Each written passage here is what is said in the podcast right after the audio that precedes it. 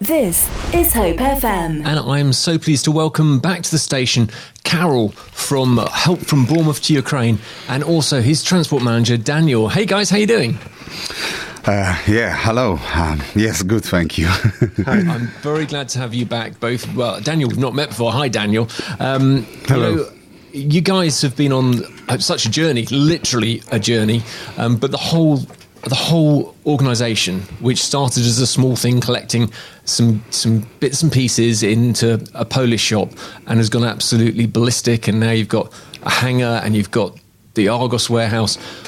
So people are collecting things. You collected loads of stuff and organised lorry after lorry and van after van to go out to Ukraine and Poland and deliver things. But you guys have just been away and actually travelled with the goods going out to Ukraine, and then been within Ukraine and visited different areas and seeing what's happening there. You know, sometimes it is so helpful not just to see the news, but also to hear someone's experience from that sort of journey. Please, the floor is yours. Tell us, what have you been experiencing? Right, so I start with maybe a few bits and pieces, and Daniel will continue. First of all, thank you for having us third time, isn't it? So, we've been talking a lot about how we started it. And of course, since that day, Daniel will tell the numbers, how much stuff we already sent and what we've done. But I think we have covered all of these questions before. Daniel will give that numbers. But first of all, I would like to say big thank you to the whole Castle Point team and our volunteers and supervisors, everybody there who's been doing all of this amazing work while we've been with Daniel and Janusz in Ukraine. So guys, thanks everybody. This is amazing what you've done when we were away, and without you, I know it will fall. And this is a big respect from us. The second thing, we would like to send a big regards to our new Ukrainian friends in Ukraine. I think we've met, Daniel, how many people? Tens of 100 maybe. People on the way to Ukraine, and maybe Daniel can say, first of all, Daniel is managing the transport since the beginning and helping us. And of course, that was Daniel's shop when we've started everything, the first shop. So Daniel, if you can tell about the numbers and well, not the numbers. We've sent over 1,600 pallets so far, but I bet it's much more now. But what I want to tell you about, it's we can't stop. They really need our help right now, even more than on the beginning. Their economy, for example, where we've been in Kharkiv, the city doesn't work. There is no employment in the city. The shop don't work. The restaurants, there are no factories. So the people, they cannot get money. They cannot buy food. They are getting the food from aid, which we are sending. Yeah. So we cannot stop, guys. We need to keep sending. I want to thank you for all the donors, for all the all the people who, with a good heart, who are sending money, sending aid. But please don't stop. Anything to all ladies and gentlemen and people around our organization, but not only ours. It's everybody around that we are cooperating with, every cities and towns and people, schools and councils, Ferndown Council, BCP Council, Dorset. Everybody here together. You know, when we went there, we didn't realize how important it was when we started it. Now after this trip. It's the feeling that we have inside us that Ukraine without West will fall. And we've seen burned cities, we've seen terrible events. We do not want to say exact words of what we have seen. We're live in the middle of the day. So, yes, Gordon, you said very important thing. It was different, and it is different when you see it live yourself. You can watch news, you can try to read the paper, but it doesn't give you even one point of 100 of what it feels like to be there. And one word I would like to say, and trust me on it, we're not fighting war, we're fighting against devil. Okay. I've got to say, for me, I saw the video that you sent through to me, and I found that very powerful. I found it powerful because it was you in the video, and I know you, and we've chatted numbers of times now, and to see you in those situations did really bring it home for me. So I would encourage our listeners to pop onto our social media, because the video is there that shows just some little clips. I don't mind saying I was moved to tears by it, and I hope other people will be moved, because it's appropriate for us to have emotional reaction to some of the absolute devastation that's going on. And we've got to help. We've got to make a difference, and that's why it's so important that you get to share the message of what you've been doing. Daniel, you mentioned more than 16,000 pallets, and it's 1,600. So it's 1,600. I apologise. Yeah. That is the number I had in my head. 1,600, and it's a huge number. 1,600 pallets, and I've got to say that is an enormous amount. I can't imagine. In my car, I wouldn't fit a pallet. So it's a 33 pallet like, on a lorry. So how many on a lorry? 33 pallet on a lorry, so it's about 50 lorries. Even more. Yeah. 50, 60 lorries. An enormous amount of equipment that goes out. I know some of it goes out in vans as well. So do you know any idea how many trips have now been made out there with equipment? I would need to have a look in the spreadsheet. Yeah, in the spreadsheet. Well, I can say, to be honest, Daniel is tried to keep the records, but we were so busy. At one point, we've lost it. Honestly, we couldn't be even. Even with the help of Ina, she's a Ukrainian. Who is helping us managing the transport? It's really difficult now. What is important as well, you see that we have a transport for free. A lot of companies are helping us, like half cost. From here the trucks going to Poland. But most importantly, the Stena Line and Eurotunnel gave us free passage, so we don't need to pay for it. So really, we don't need to count the money for the passage. So that's why we don't have a tickets. We're sending the trucks and the vans, and that was very helpful. But honestly.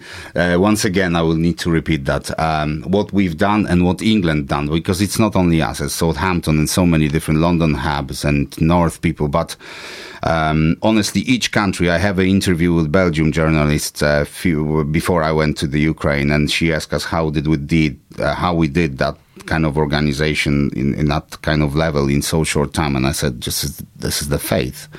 We had faith. We had people around us who really helped, and everybody went on board, and that's why we're helping. And guys, this is true message. We changing lives. We're saving lives. There's no doubt about it. These people suffering a lot there, and this is not what we seen on TV only in the west of Ukraine. Now we are sending most of the stuff to the east of Ukraine, because this is where people need it. With the guys that we've met, they confirmed to us, and that's the terrifying numbers, I can tell you now. It's 12.5 million people has already refugees, and 5.5 million went to Poland and Western countries in Europe. Some of course, refugees are already in England, but not as big numbers in Poland. But then there is 7 million refugees from eastern side of Ukraine going into the middle, like cities of Dnipro and other cities around middle Ukraine. So imagine 7 million people moved from the eastern side to the middle of Ukraine. These people left everything there. And it's not only about Mariupol. We've seen in our own eyes 160 refugees from Mariupol who have been saved. And we've seen the centers, refugee centers, how bad it is, Daniel. We've seen it in our own eyes. Yeah, you basically you are speechless. You want to cry. And what else I want to say? It's also because we are supporting also soldiers with food, obviously, with blankets, with sleeping bags. And I spoke with one of them, and he said, Daniel, if you would ask me 5 days ago what I would need, I would say nothing. I have everything. But it's not a camp. It's a war. There was shelling 2 days ago. They destroy everything. So today we were sleeping on the benches. We need the blankets. We need the sleeping bags. We need the sleeping mats again. So it's not like you are buying stuff and you have it for for till the end of the war. They need it all the time. Yeah, that makes a lot of sense. And of course, the food. This is what they said, Carol. The soldiers can fight hungry, but the soldiers can fight without the food and with the weapon, but the refugees cannot stay hungry. The people suffering. So the food, imagine that they bombarding. We have videos on the private Telegram groups. We can see, we cannot share it on Facebook, but we can see the message is powerful from us. You cannot see everything on media. There is no way the TV will show the truth from there, how it is exactly. But they destroying everything. They going within one target, destroy Ukraine. It's not the Donbass area they're looking for. It's mass destruction. They're doing. The more that they moving forward, the more destructions they will do. And they taking people, Ukrainian people, back in the middle of Russia. It's just it's nightmare. It's tragedy. You cannot even describe how bad it is when you're there and you listen to the stories. Just a quick one, Gordon, before you ask another question. There was one lady.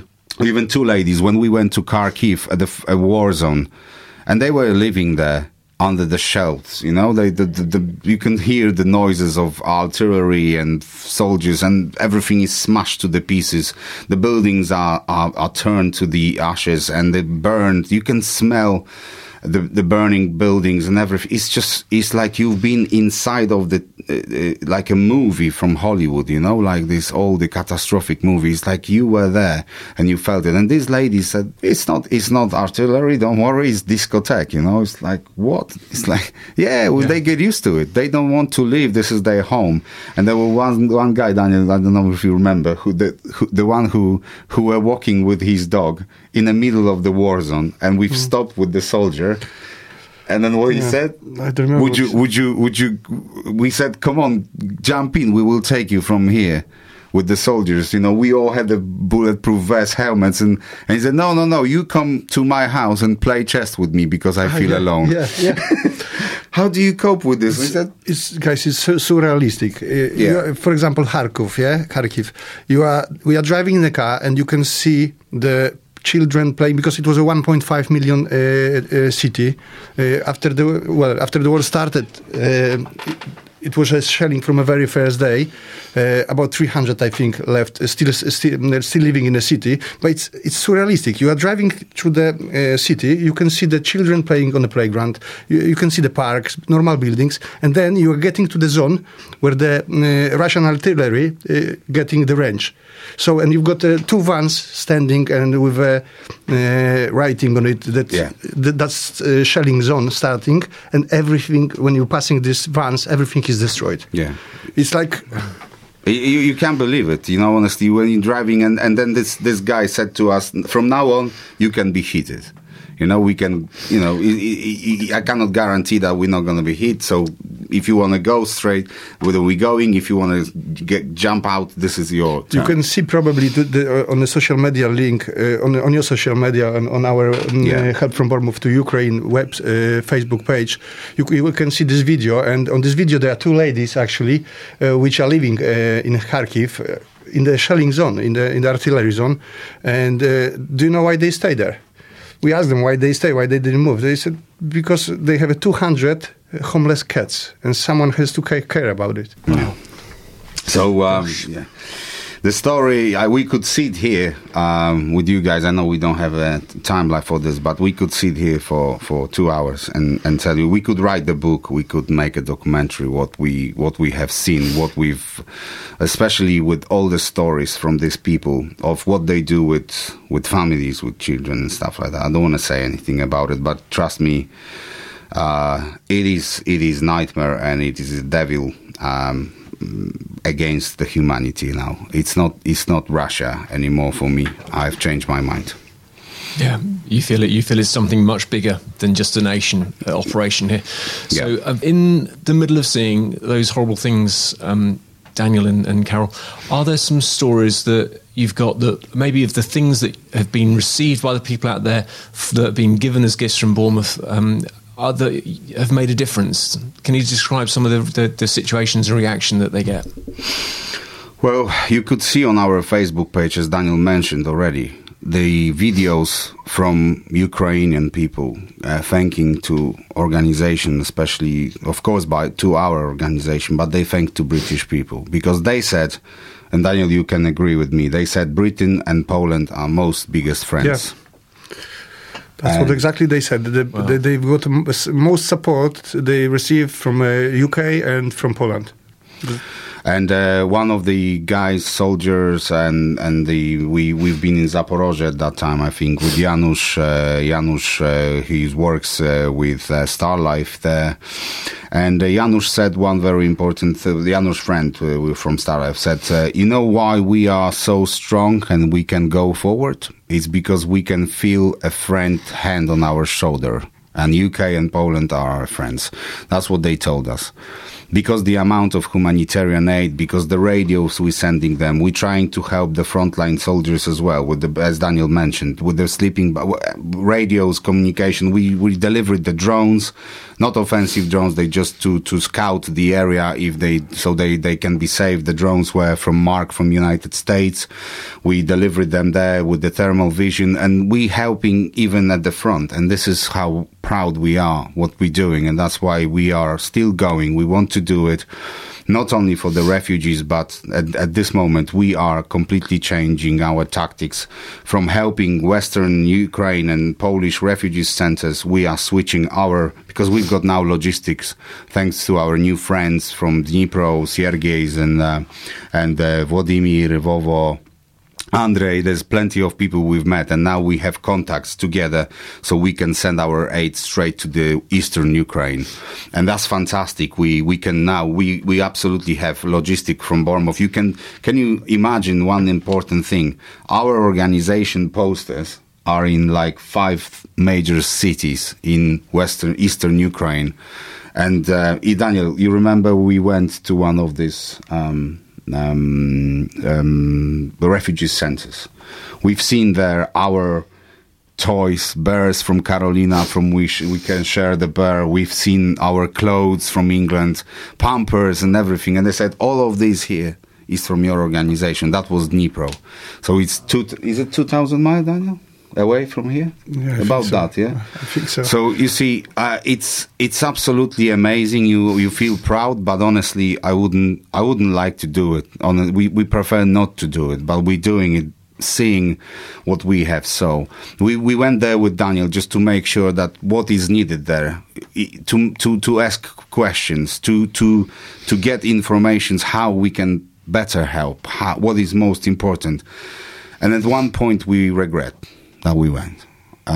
That's how I felt. I think everybody felt this. At one point, you're regretting you have seen it because now we simply cannot run from there. We need to stay and we need to fight. I can imagine a little bit of how you feel, and I'm sure our listeners as well are thinking, gosh, for you it's going to be a life-changing experience. But for those people who can't escape it, it's so much bigger than that as well. It's an ongoing thing. They can't come home to the UK and have some normality, because they basically, in many cases, have almost nothing. Exactly. Gordon, one thing, sorry, this is from the bottom of our heart what we want to say here with Daniel. Please do not believe, to all the listeners, please do not believe the stories about Russians saying that they're defending their country. Honestly, it's a real evil attacking normal nation. This is free nation. They respect their community. They respect the flag, the country. They are like Polish people, like Germans, like they are the same. There's nothing that Russia have to fight for. It's like it's complete propaganda there, and they're selling this propaganda to everybody. Even Daniel, we've met the guy in Kyiv when we went there, and Daniel has almost blow up with the guy. Honestly, he made us so angry because he said he hoped like Putin will take the Kyiv or something like that. It's just still people. There are people believing, looking at it, what's going on. They're still believing in this propaganda, but. The Ukrainians, I knew few of them. Now we know about 100 and even more. We've seen these people deserve freedom, and this is There is no question about it. They are no Nazis. They just want freedom. They want to decide what they can, where this country will be going to. They don't want to join Russia with their stupid union. They want European Union. They want going. Exactly. They want a West. And I think this is they why Russia. They want democracy. That's why Russia is trying to stop them, because Russia, if the Ukraine will go, that they had too much of business in Ukraine. They tried corruption stuff and took the politician to the side of the Russia. Gas structures, and now we can see what happens. Between Germany and Russia. With the gas pipes and all of that stuff. Now everything that they've built is crashed. So this is that Russia will not leave Ukraine alone. They want Ukraine for themselves. And one important thing, they're not smashing Ukraine. They want to smash everything and build new Russia. This is the plan, the real plan that I don't know even if media are saying this. But this is what we've heard from soldiers, from people, from civilians. They smashing everything and they will destroy Ukraine to build new Russia. And that's the plan. Okay. Well, you've painted a picture of a very desperate situation, but in the middle of that, we want to try and bring some hope and bring some change, and that's what your organisation has been doing. In fact, you refer to yourselves as the Army of Hope, yep. With the amazing things that you've done to bring change there. So people listening at home right now, what are the things that you feel they can do? How can they practically right now, what can they take to Castle Point? What are the needs? Daniel? Well, food, mostly food, but also sleeping blankets, sleeping mats. Medicines, yeah. I think the food, everywhere we went, everywhere we just look at... they were struggling with the food, yeah. Because nothing is working there. For these people, you can't imagine that when we brought like a van of food, or we went to the shop and we make a shopping together, we bought like few bags of food. We went there, they just, oh my God. I cannot describe what happened. They were like fighting almost for that bags. That is how bad it is there. And it's not only one point. There's hundreds and thousands of these places where people struggling with food. They're hungry. The Ukrainians helping as much as they can. West, which I have to say, West is helping Ukraine now. They are stronger, and only that's why they're still coping, because Western countries in European Union, Great Britain, Poland, of course, at the top, but they're helping. So now they have help, but if all the listeners, if you would like to help Ukraine, even one little pallet of baked beans, whatever, it changed reality for few families. It might mean nothing to you, to us, like spend £20 for the food or 50, whatever. It once per some time, but for these families there, it means a lot. Yeah, I think that's one of the things. In fact, I'm just going to make a point here, because I know that some people might be listening and going, it's one thing helping refugees, but I'm not sure, should I help feed clothes? Should I help give sleeping bags to soldiers? Because maybe that for some of them, they might feel that's crossing an ethical line possibly that they might have, because they're not quite sure about it. And I think the clear thing in my heart is that we need to do everything we can to bring God's love into the situation in Ukraine. Yeah. And so if you're in a situation where you're listening and you're going, I would like to help, but I don't think I'd like to do X, Y, Z, whatever it might be, go and buy some children's medicines, go and buy some nappies, go and buy some food for kids, go and buy some teddy bears and some toys, because all those things are still needed. Yep. But other people, buying a sleeping bag, buying something like that, which can actually help just to give someone some shelter overnight, who's probably... may very well 6 months ago have had a normal office job and now is in an army that they never want to be part of, but they're defending their own country. I'm sure people can understand that if that situation was our country, many of us would be stopping our normal jobs to try and defend our country. So everyone needs to make up their own mind about what they can do, but I think everyone should try and do something. And certainly we should be, I believe for us as Christians, should be praying as well as maybe writing to people in power. But here within the Dorset area, we have got such an opportunity to be able to give into such an amazing organisation that you've done so well to build it from nothing, just an idea posted on a Facebook group, to something that is massively changing lives. I can't tell you how amazing it is that you guys have managed to organise, and all your volunteers, something that has made so much significant difference. And I'm grateful for the fact that you've gone out there and reported back to us on what it's like.